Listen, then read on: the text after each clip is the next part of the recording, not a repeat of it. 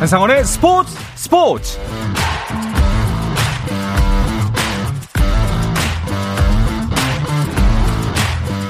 스포츠가 있는 저녁 어떠신가요? 아나운서 한상원입니다. 오늘 하루 이슈들을 살펴보는 스포츠 타임라인으로 출발합니다.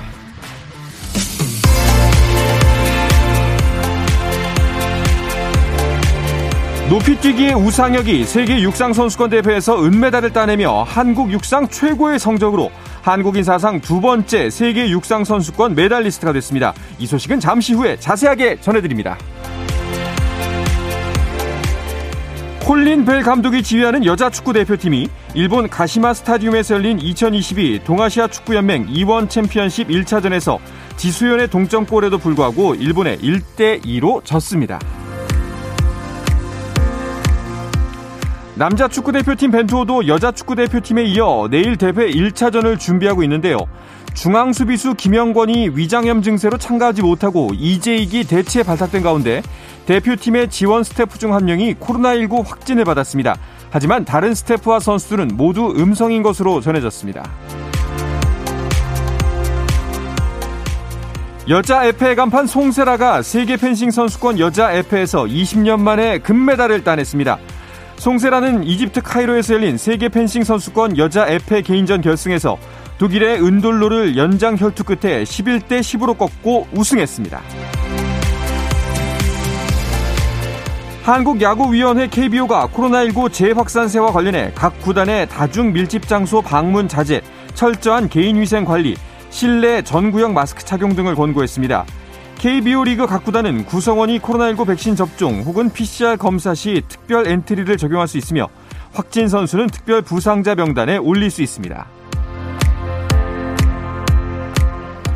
스웨덴 출신 베테랑 골잡이 질라탄 이브라이모비치가 선수 생활을 1년 더 연장한다고 이탈리아 프로축구 AC 밀란이 밝혔습니다. 등번호는 지난 시즌과 같은 11번입니다.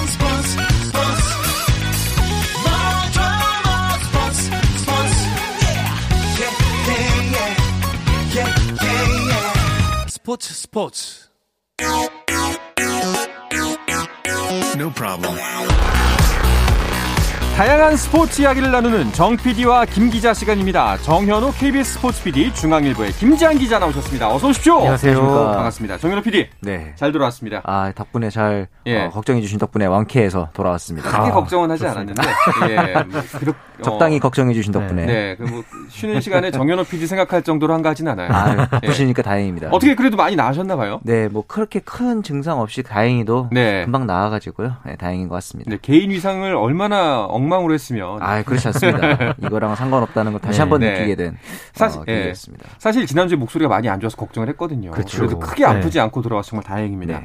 네. 자, 정현호 PD의 복귀와 함께 또 기쁜 소식이 있습니다. 우상혁 선수의 메달 소식이 있어요. 네, 그렇죠. 우상혁 선수가 이번에 올해 미국 오레건 유진에서 열린 세계 선수권에서 이제 은메달을 따냈죠. 2m 35의 2m 35의 기록으로 어, 무타드 에사 바심 카타르의 바심에 이어서 2위에 올랐는데 이 기록이 은메달 역시 어, 대한민국 어, 세계 선수권 역사상 최고 기록이고 네. 이제 사실 이게 이게 그 전에 있었던 기록을 보면은 경보에서 김현섭 선수가 대구 세계육상 선수권 때 동메달을 따냈는데 음. 이 메달 같은 경우에는 당시에는 6위였으나 그렇죠. 어, 약물 선수들이 이제 대거 검출되면서 3위로 올라간 케이스였기 때문에 현장에서 어, 메달을 따내고 어. 그러면서 시상대까지 오른 경우는 어, 역사상 최초다 이렇게 볼 수 있겠고요. 이어서 이제 이탈리아의 탐베리 선수 그리고 우크라이나의 프로첸코가 2m 33으로 동률이었는데 성공 시기에서 앞섰던 프로첸코가 동메달을 따냈습니다. 그렇군요. 우상혁 선수가 이번에 엔트리 1번이었잖아요. 네. 사실 맨 처음과 맨 마지막이 좀 부담스럽잖아요. 그렇죠. 여러 선수가 뛸 때. 그럼에도 불구하고 어, 정말 그 부분을 오히려 장점으로 잘 소화해냈다라는 평가가 있더라고요. 그러니까 오늘 우상혁 선수가 플레이한 모습들을 보면 이 과정 과정을 굉장히 즐기는 그런 모습이 인상적이었죠. 그렇죠. 예, 뭐 이렇게 플레이를 하면서도 뭐 가자, 뭐 아니면은 음. 뭐 이제부터 시작이다, 뭐 이런 이야기도 막 이렇게 카메라를 보면서 그렇게 한 모습도 상당히 인상적이었고요. 그러면서 2m 19cm부터 해서 2m 24, 2m 27, 2m 30까지 모두 이거를 1차 시기에 네. 넘으면서 아주 페이스가 좋았습니다. 그러면서 경기의 흐름을 온전히 자신의 페이스로 꾸- 쭉 이렇게 이어간 것은 상당히 긍정적이었고요. 네. 아 근데 이 바심 선수가 정말 대단했죠. 아, 예, 이 2m 33은 어쨌든 우상혁 선수가 2차 시기까지 이제 실패를 했다가 그, 그런 과정에서도 이제 우상혁 선수가 멘탈이 흔들리지 않았고 네. 3차 시기에서 그걸 이제 성공을 했었고요. 네. 그리고 2, 2m 35에서도 2차 시기에 이걸 이제 성공을 하면서 어, 어떻게 보면 본인이 이번 대회에서 보여줄 수 있는 모습들은 다 보여줬다. 음, 맞아요. 네, 이렇게 좀 볼 수 있겠습니다. 우상혁 선수 정말 잘했는데 근데 이제 경기 보면서 바심 선수 보니까 아니 저 선수를 어떻게 이기지 오늘 오늘은 정말 못 이길 것 같은데 네. 예 이런 생각이 들더라고요. 이 우상혁 선수가 2m 19부터 시작을 했는데 바심 선수 이거 그냥 가볍게 skip해 버립니다. 그쵸. 이 정도는 필요 없다 이러면서 우상혁 선수가 이제 최고 기록 2m 35였는데 바심이 이날 이- 오늘 이제 2m 37을 1차 시기에 그냥 너무 가뿐하게 음. 이날 경기 보신 분들 아시겠지만 그 바가 미동조차 없었어요. 맞아요. 바람이 네. 깔끔했죠. 깔끔했죠. 불었는데 바람 말고는 진짜 미동도 없을 정도로 완벽하게 뛰어가지고 와 진짜 소위 말해 넘을 수 없는 벽이 아닌가 싶었는데 이렇게 되면서 이제 우상혁 선수가 전략을 바꾸죠. 2m 37을 어차피 성공해도 어, 성공 시기의 차이 때문에 바심 선수가 금메달이잖아요. 네. 이런 상황이기 때문에 바로 2m 39에 도전하는 쪽을 택하게 됐습니다. 음. 그래서 이제 2m 39의 첫 번째 시도 근데 했는데 실패했고 두 번째 시도 때 이제 약 어느 정도는 어, 예감을 했던 것 같아요. 도전의 의의를 든다는 점에서 최종 기록이 2m 35가 되면서 바시메에서 우상혁 선수가 은메달이 됐습니다. 네. 야, 이 1, 2cm 차이가 정말 진짜 이 선수들이 몇 년 동안 노력한 그 피와 땀의 결과잖아요. 그렇죠. 아, 그래 정말 잘했던 것 같습니다. 그래도 이 오늘 은메달을 따낸 2m 35cm의 기록이라 기록이 네. 어, 우상혁 선수 실내 경기에서는 최고 기록 아닌가요? 그렇죠. 지난 2월에 체코에서 열린 그 실내 대회에서 2m 36cm를 뛰었는데요. 네. 당시에 이 실내 대회, 그러니까 실외 대회 이 기록이 우리나라에서는 아직까지는 이것을 실내 실외로 나누지 않습니다. 아하. 그래서 한국 기록은 2m 36cm이기는 합니다만은 네. 이 2m 35를 이번에 이제 뛴 이 기록은 작년에 또 이 도쿄올림픽 4위를 했었을 때의 그 기록과 타이 기록이었거든요. 네. 예, 그러니까 실외에서 우상혁 선수가 기록한 개인 최고 타이 기록을 오늘 작성을 해냈습니다. 음, 오늘 경기를 보면서 이제 다음은 어, 올림픽 메달이 될 텐데 네. 아 이것과 똑같은 경기가 펼쳐지겠구나 약간 그런 느낌도 좀 음, 들었어요. 사실. 사실 은 이제 올림픽 가기 전에 한 대회가 또 있죠. 네, 네. 뒤에서 저희가 전해드릴 항저우 아시안 게임이 있는데 이 문제는 이 바심 선수도 아시안 게임에 나올 거란 말이죠. 그렇죠. 그래서 이제 어떻게 보면 가장 강력한 라이벌인데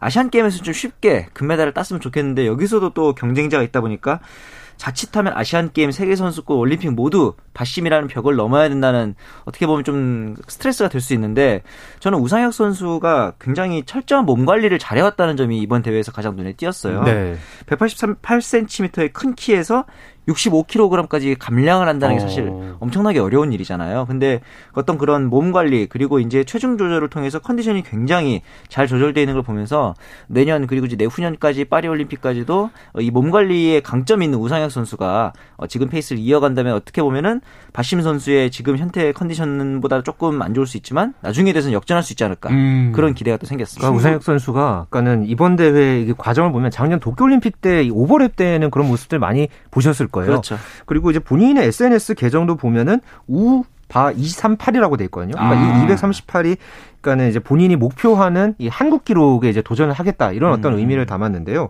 그러니까 오늘 또이 현장 인터뷰를 좀 이렇게 보니까 그러니까 239를 오늘 도전을 했죠. 네. 근데 2m 39cm를 처음에는 이게 말이 되지 않은 높이다라고 본인이 생각했다고 해요. 아하. 근데 실제 눈으로 그 높이를 경험을 이렇게 맞닥뜨려 보니까 음. 어 한번 도전해 볼 수 있겠는데 이런 욕심이 음. 순간적으로 생겼다고 합니다. 네. 그래도 이제 두 번의 그 시기가 이제 있었으니까 이제 그런 어떤 이 마인드를 갖고 이렇게 끝- 이제 끝까지 도전한 그런 어떤 우상혁 선수의 모습을 보면 아 저는 2년 안에 이제 파리 올림픽이 한 아. 2년 정도 남았잖아요.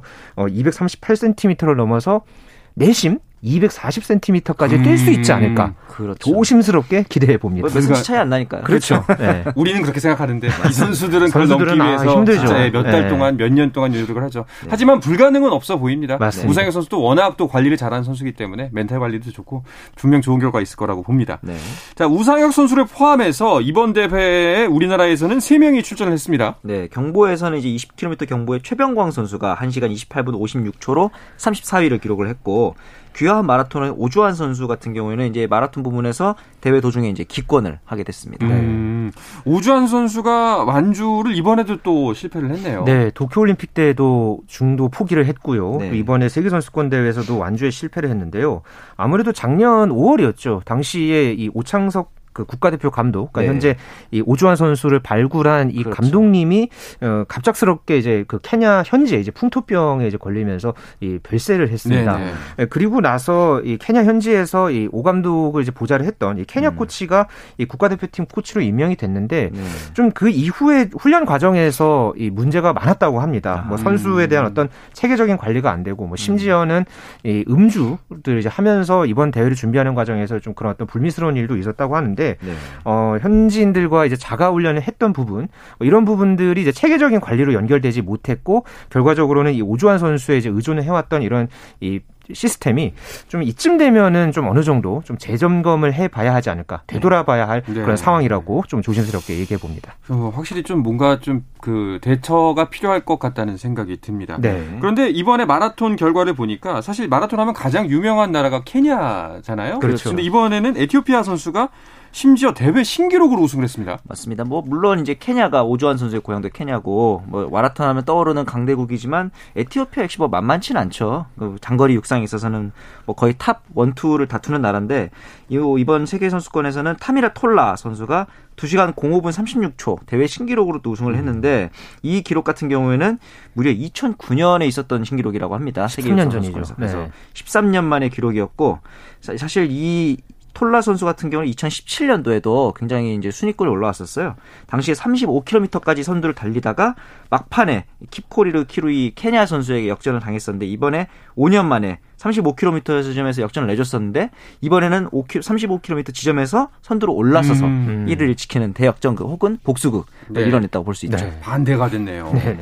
자, 뭐 세계 육상 선수권의 이제 육상 경기의 좀 하이라이트 사람들이 가장 많이 관심을 갖는 경기 하면은 아무래도 이제 뱀- 남녀 100m 그렇죠. 경기잖아요. 그렇죠. 네. 그 지구상에서 가장 빠른 네. 사람을 뽑는 여자 100m를 보니까 자메이카 선수들 세상이더라고요. 아, 이 예. 자메이카 선수들이 1, 2, 3위를 모두 휩쓸었죠. 이 셸리 앤 프레이저 프라이스 선수가 이 결선에서 10초 67을 기록을 했는데 이 기록이 이 1999년 그러니까 2000년 전입니다. 이때 이 미국의 메리언 존스 선수가 세비야 세계 선수권 대회 때 작성했던 이 10초 70을 0.03초 앞당겼습니다. 오. 그리고 2위에 오른 이 셰리카 잭슨 선수 그리고 3위에 일레인 톰슨 선수 이렇게 자메이카 선수들이 사상 처음으로 이 종목에서 금은 동메달을 휩쓸었는데요. 네. 특히나 이 프레이저 프라이스 선수가 이제 대단한 것은 지난 2017년 8월에 아들을 출산을 했습니다. 네. 보통 또 이렇게 아들을 출산하게 되면은 이제 신체적으로 좀 어떤 이 변화라든가 또 그렇죠. 무엇보다가 또 어떤 이 편견의 벽을 이제 넘어야 하는 그런 부분들이 네네. 있을 텐데 이 프레이저 프라이스 선수가 이 출산 후에 오히려 더 좋은 기록을 내면서 한때는 10초 60까지 기록을 세웠다고 해요. 오. 에, 굉장히 이제 압도적인 그런 어떤 레이스를 펼쳐 보이면서 어, 이번 세계 선수권에서 아주 기쁨의 에, 이제 눈물을 흘렸습니다. 그렇군요. 남자 100m는 결과가 어땠나요? 여자 100m가 자메이카 세상, 남자 100m는 미국 세상. 미국이 1, 2, 3 위를 역시 휩쓸었습니다. 네. 커리가 이제 우승을 했고 2위가 브레이시, 3위 브로멜 모두 미국 선수들이었는데 이렇게 1, 2, 3위를 모두 독식한 게 남자 100m에 세 번 있었는데 세 번 다 미국입니다. 네. 음. 뭐 이제 1983년에 그 유명한 칼 루이스가 이제 앞세워서 1, 2, 3위를 했고 1991년에 도쿄에서도 역시 칼 루이스를 앞세워서 1, 2, 3위를 미국이 앞, 어, 석권했던 전력이 있습니다. 네. 자, 그러면은 이제 볼트의 시대가 가고 post 볼트에서 어, 그 자리는 커리가 가장 앞서 있다고 봐도 되겠네요. 이 커리 선수가 재작년까지는 100m, 200m 선수가 아니었어요. 맞습니다. 그러니까 400m 전문 선수였는데, 그러니까 이제 본인이 작년 4월 달에 이제 9초 91을 한번 기록을 하고서 100m, 200m 단거리를 한번 도전해 보겠다. 아, 이렇게 의사를 발표, 밝혔고요. 그러면서 작년 도쿄올림픽 때 은메달을 이 커리 선수가 따냈죠. 네. 그리고 이번에 이 세계 선수권에서 정상에 이렇게 올랐으니까 어, 이 정도의 어떤 페이스 그리고 어떤 이 성적 을 내는 걸 보면 향후에 당분간은 이 네. 프레드 커리 선수가 조금 다른 선수들에 비해서 한 발 앞서가지 않을까 그런 과정에서 또이 자메이카가 또 이 단거리에서 어쨌든 강자잖아요. 그렇죠. 이번에 1, 2, 3위에서 이제 밀리긴 했습니다만은 과연 또 이 자메이카에서 어떤 또 이 신예가 이 튀어나와서 음. 이 선수가 또 어떤 또 이 단거리의 어떤 이 부문에서 어, 어떤 또 이 퍼포먼스를 자메이카에서 또 보여줄지 네. 앞으로 이 파리 올림픽 전까지 아주 기대가 됩니다. 확실히 또 그 스포츠라는 게 라이벌이 있어야 맞습니다. 더 재밌거든요. 그렇죠. 그, 그 심지어 네. 이제 거기서 시너지를 내서 선수들이 더 좋은 효과를 낼 수도 있고 더 좋은, 성적을 낼 수도 있고 네. 앞으로도 육상 선수권 대회 그리고 뭐 올림픽에서 육- 어떤 스타들이 또 나타날지 기대가 됩니다. 네. 자 그리고 오늘 또 어떤 소식들이 눈길을 모았나요? 우선 이 아시아 선수 중에서는 최초로 남자 멀리뛰기에서 높이뛰기에서 우상혁 선수 2등을 했다면은 멀리뛰기에서는 이제 아시아의 중국의 왕지아난 선수가 또 우승을 했고요. 오. 저희가 이제 녹화에 들어오기 직전에, 또는 방송 들어오기 직전에 들려온 뉴스였죠. 항저우 아시안 게임이 내년으로 연기됐는데 내년 9월 23일에 개최된다라고 이제 또 속보가 들려오기도 했습니다. 9월 23일부터 10월 10월 8일까지, 8일까지. 네, 맞습니다. 그렇게 이제 개최하기로 조금 전에 아시아 올림픽 평의회에서 공식적으로 발표를 했습니다. 음, 그럼 이제 뭐 특, 특별한 일이 없는 이상은 별다른 일이 없으면 이제 9월 23일에 반드시 열리는 거겠죠. 그렇죠. 네, 예, 맞습니다. 이제 이거가 나왔으니까 우리나라 뭐 국가대표 선발 재선발은 그렇죠. 물론이고 모든 일정이 다시 한번 재정립이 한번 되겠네요. 역산해서 네. 할수 있는 게 되는 거죠. 예. 자 그리고 오늘 또 스포츠계에 큰 뉴스가 하나 있었죠. 네, 바로 이제 피겨 스타 우리나라에서도 친숙한 하뉴 유즈루 선수가 은퇴를 선언했습니다. 어.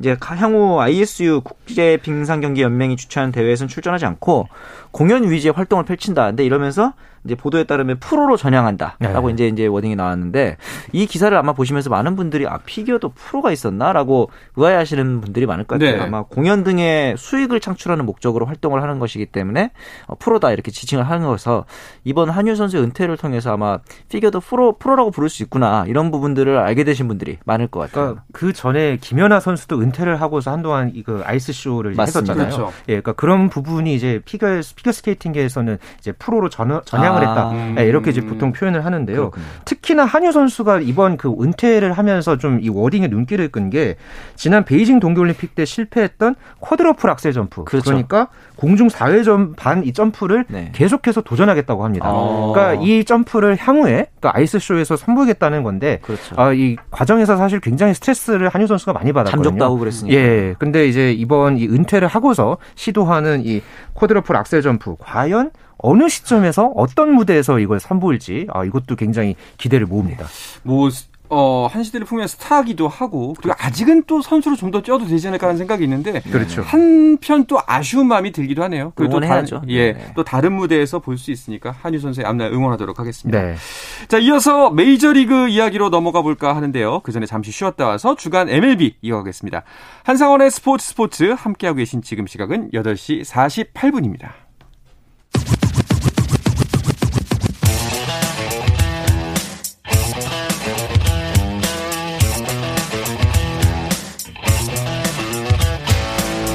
짜릿함이 살아있는 시간 한상원의 스포츠 스포츠 어떤 스포츠 이야기도 나눌 수 있는 시간 정 PD와 김 기자 듣고 계시고요. 정현호 KBS 스포츠 PD 중앙일보의 김지한 기자와 함께하고 있습니다. 자 메이저리그 이야기 주간 MLB 이어가겠습니다. 어 메이저리그도 이제 전반기가 마쳤습니다. 올스타전을 앞두고 있죠. 네, 어제로 전반기가 마무리되고 오늘 홈런 더비에서는 이제 워싱턴의 소토 선수가 우승을 차지했고요. 내일은 드디어 올스타전이 열리게 됩니다. 음. 자 이제 어제가 마지막 경기였죠. 네. 우리나라 메이저리거들의 활약은 어땠나요? 네, 템파베이의 최지만 선수는 어제 최종 그 전반기 최종전 이 경기에서는 결장을 했고요. 네. 샌디에이고 선수, 샌디에이고 김하성 선수는 이 마지막 경기에서 대타로 출전했습니다만은 아쉽게 안타 없이 어, 경기를 마쳤 습니다. 네. 그렇게 되면서 에, 최지만 선수는 전반기에 타율 2할 7푼 8리에 홈런 7개 41타점을 이제 기록을 했고요. 네. 김하성 선수는 아, 작년보다 상당히 이 준수한 성적을 냈습니다. 음. 2할 4푼 1리에 홈런 5개, 31타점에 5개 도루를 기록하면서 지난해 이 웬만한 자신의 기록을 모두 뛰어넘는 타격적으로. 그런 예, 네. 성적을 내면서 전반기를 마무리했습니다. 자, 한국인 메이저 리거들의 전반기 한번 쭉 한번 총 정리를 해볼까요? 저는 이제 한마디로 요약하자면은 발전한 김하성 그리고 눈에 띈 최지만 안타까운 류현진 이 정도가 될 것 같은데 김하성 선수 타격도 당연히 진일보했지만 최근에 수비 페이스가 정말 엄청납니다. 뭐 지번 전원 저번 경기에서는 그 360도 돌면서 더블 플레이를 완성시키는 수비를 보여줘가지고 메이저리그에서도 화제가 되기도 했었고요. 최지만 선수 역시 지금 타점 부분에서 팀 내 2위인데 네. 이 부분에 있어서도 이제 굉장히 돋보이는 활약이라고 볼 수 있는데 아 그런데 류현진 선수가 또 아쉽죠 이번에 네 번째 벌써 수술을 하게 됐습니다 그러면서 토미존 팔꿈치 수술에 있어서는 벌써 두 번째이기 때문에 어, 나이도 어느 정도 있다 보니까 내년 중반 이후에는 합류할 수 있다는 점에서도 좀 걱정이 되긴 합니다. 네. 그 피츠버그 파이리츠의 박효준 선수는 어떤가요? 네, 박효준 선수가 이제 중간에 이제 콜업이 됐다가 이제 그렇죠. 다시 내려갔다가 이제 그런 상황이 반복이 됐었죠. 네. 어, 그러면서 현재 22경기까지 나오기는 했습니다만은 어, 타율 2할 2푼에 홈런 2개, 6타점을 기록을 하면서 아직까지는 이 피츠버그의 이 주전 경쟁에서 조금 밀리는 그런 양상을 보이고 있습니다. 어, 최지만 선수 같은 경우에는 지금 팀 내 타격 2위인데, 근데 어, 그 성적이 플래툰 시스템 하에서 거둔 성적이잖아요. 그렇죠. 템파베이 자체가 로테이션을 많이 쓰는 팀인데 이 타점 1위인 아로사레나가 총 88경기에 나왔단 말이죠. 그런데 43타점인데 최지만 선수는 거의 20경기 적은 66경기에서 41타점 비슷하기 때문에 득점권 타율도 거의 이제 4할에 가까울 정도로 높고 이런 기록들을 봤을 때는 생산성이라는 측면에서는 최지만 선수가 좀 어, 돋보이는 전반기를 보낸 것 같습니다. 아, 이런 성적을 집을 때마다 올스타전에 안 뽑힌 게 그, 자꾸 자꾸 아쉽습니다. 네. 이렇게 잘하는데. 네. 예, 좀 뽑아줘도 될 것 같은데 말이죠. 자, 우리나라 선수들이 이제 올스타전은 다들 못 나가니까 네. 이제 그 이후에 가을 야구에 대한 기대를 더 커지게 되는데 전반기 팀들의 성적은 어떤가요? 네, 전반기에 우리나라 선수들이 속해 있는 이 팀들의 성적을 살펴보면요. 일단 샌디에이고와 그 템파베이의 이각 지구의 이제 성적을 놓고 봤을 때는. 좀 이 1위 팀이 너무 강합니다. 뭐 음, 제가 이제 가장 계속 강한 두 팀들이죠. 네, 그렇죠. 그러니까 지금 다저스와 이 양키스. 뉴욕 양키스가 네. 예, 이렇게 선두를 지금 달리고 있고 거기서 지금 각 지구에서 현재 2위를 각 이제 팀들이 달리고 있거든요. 음. 그래서 지금 와일드 카드를 지금 노려야 하는 상황이고요. 현재 이 내셔널리그 와일드 카드 같은 경우에는 애틀랜타와 현재 샌디에고가 1위, 2위를 네. 현재 어, 지금 다투고 있는 상황이고요. 이 아메리칸 리그에서는 템파베이가 현재 선두를 달리고 있는 가운데서 예, 시애틀이 현재 어, 거의 지금 어, 반 게임 차로 맞습니다. 예, 지금 경쟁을 하고 있습니다. 네.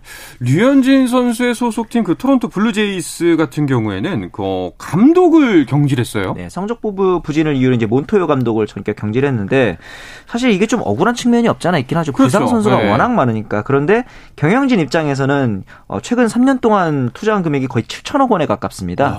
그렇기 때문에 이제 탈락 분위기가 오기 때문에 분위기 쇄신을 위해서 몬토요 감독을 경질할 수밖에 없었던 것 같기도 하고 몬토요 감독 입장에서는 억울할 수도 있고 이런 네. 애매한 상황이긴 하죠. 이 선수들이 굉장히 많이 빠지고 뭐 들어왔다 다시 또 나오고 맞습니다. 이 수많은 일이 있었는데 몬토요 감독 입장에서 좀 억울할 수 있겠다라는 생각이 진짜 듭니다. 네. 예. 자 메이저리그 전반기만 보면은 어, 김재한 기자의 예상과는 다르게 네. 양키스 대 다저스의 월드 시리즈 가능성이 거의 지금 짙어지고 있죠. 아우, 다저스가 지금 너무 잘하고 있어가지고요. 네. 뭐 저도 이 과거에 이 코너를 할 때 다저스의 우승을 많이 예측을 했는데 네네. 이번에는 제가 일관되게 이 뉴욕 메츠를 그렇죠. 이렇게, 예, 이렇게 편파 예, 이렇게 좀 해설을 이제 드리다 아, 보니까 메츠도 잘하고는 있는데. 예, 메츠도 지금 동부지구 이 내셔널리그 동부지구에서는 그럼요. 현재 애틀랜타의 두 게임 반차로 앞서 있거든요. 근데 다만 이 중간에 이제 타선이 조금 이제 집중력이 떨어지면서 네. 예, 10경기에서 이제 뭐 4승 6패, 3승 7패 아하. 이렇게 좀 떨어진 가운데서 애틀랜타가 좀 치고 올라면서 지금 두 게임 반차까지 좁혀졌는데요. 네. 향후에 이제 지금 이 원투 펀치 제가 계속해서 이제 말씀드리는 맞습니다. 이 매치가 자랑하는 원투 펀치가 확실하게 돌아온다면 네. 어 이제 가을 야구가 됐을 때는 또 조금 다른 결과가 나오지 음. 않을까. 네, 조심스럽게 기대해 봅니다. 거긴요, 뭐 이제 절반이 지난 거니까. 맞아요. 네, 나머지 네네. 또 나머지 또 반이 남아 있기 때문에 공은 줄고기 때문에 또 어떤 결과가 나올지는 아무도 모르는 것 같습니다. 자, 가을 야구 경쟁이 이제 본격적으로 시작될 후반기를 앞두고 메이저리그는 이제 내일 올스타전을 갔습니다.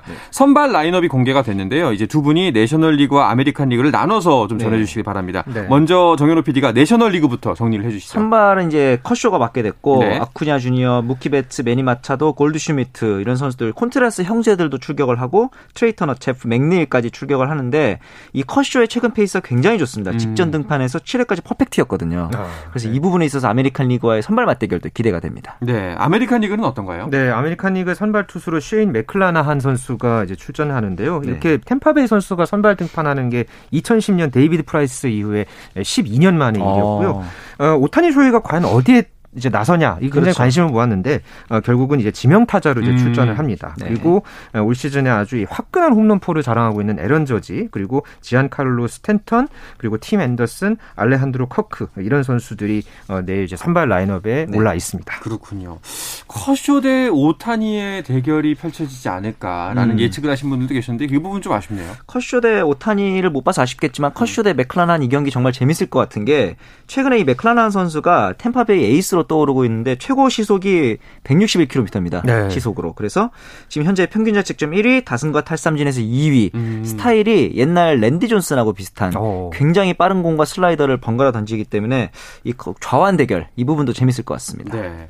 자, 이번 메이저리그 올스타전들은 어떤 점들을 주목해서 보면 더 재밌을까요? 그러니까 오늘 이 홈런 더비 같은 경우에는 굉장히 또 이것도 이 끝까지 아주 재미있는 그렇죠. 예, 승부가 펼쳐졌는데요. 결국은 이 후안 소토 선수가 우승을 했는데 이 후안 소 토가 최근에 이 빅리그 총액 기준으로 역대 최고액이었던 이 15년 기준으로. 5,800억 원을 이제 제시를 했 이제 팀에서 했는데 그걸 맞아요. 거절을 했죠. 네네. 그리고서 오늘 마치 이제 한풀이를 하듯이 보란 듯이. 예, 보란 듯이 정말 이 홈런 더비에서 1위를 했는데 음. 뭐 저는 이런 뭐 여러 가지 뭐 선발 대결 그리고 오타니가 과연 어떤 뭐 성적을 낼지 네네. 이런 부분들도 중요하지만 아 저는 이 앨버트 푸홀스 선수의 음. 이 올스타전 출전 아 굉장히 저는 이 이제 등장을 할 때 오늘도. 굉장히 예, 이제 멋진 그런 모습을 많이 보여줬거든요. 그렇죠. 예, 올 시즌을 끝으로 이제 은퇴를 선언을 했기 때문에 네. 이 푸홀스 음. 선수의 마지막 올스타전 퍼포먼스는 또 어떨지 네. 아, 상당한 관심사로 추천을 해드립니다. 아. 지난주 우리나라 이대호 선수가 좀 오버랩이 되네요. 아, 그렇죠. 예, 그러네요. 네네. 확실히 좀 그런 부분이 아, 있습니다. 이대호 선수의 세레모니도 정말 감명 깊 대단했죠. 그렇죠. 네. 저는 헹가래가 가능했다는 게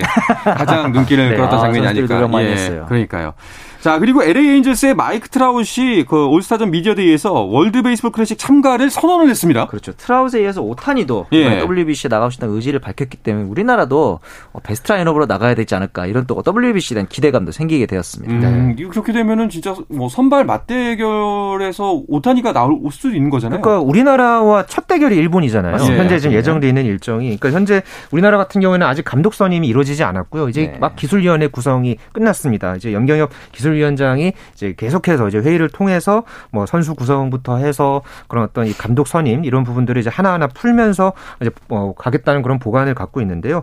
내년 3월입니다. 이 월드 베이스볼 클래식이 어, 지금부터 차분하게 잘 준비해서 그동안에 좀 아쉬웠던 이 국가대표 그러니까 이제 그렇죠. 모습을 좀 예, 풀었으면 하는 바람입니다. 네, 기왕 붙는 경기 정말 베스트 라인업으로 우리도 맞습니다. 전심 전력을 다해서 한번 멋진 승부 펼쳤으면 좋겠습니다. 네. 자, 알겠습니다. 자, 이 이야기를 끝으로 이번 주 정 PD와 김 기자는 마치겠습니다. 정현호 KBS 스포츠 PD, 중앙일보의 김지한 기자와 함께했습니다. 오늘도 고맙습니다. 감사합니다. 자, 내일도 저녁 8시 30분입니다. 한상원의 스포츠 스포츠!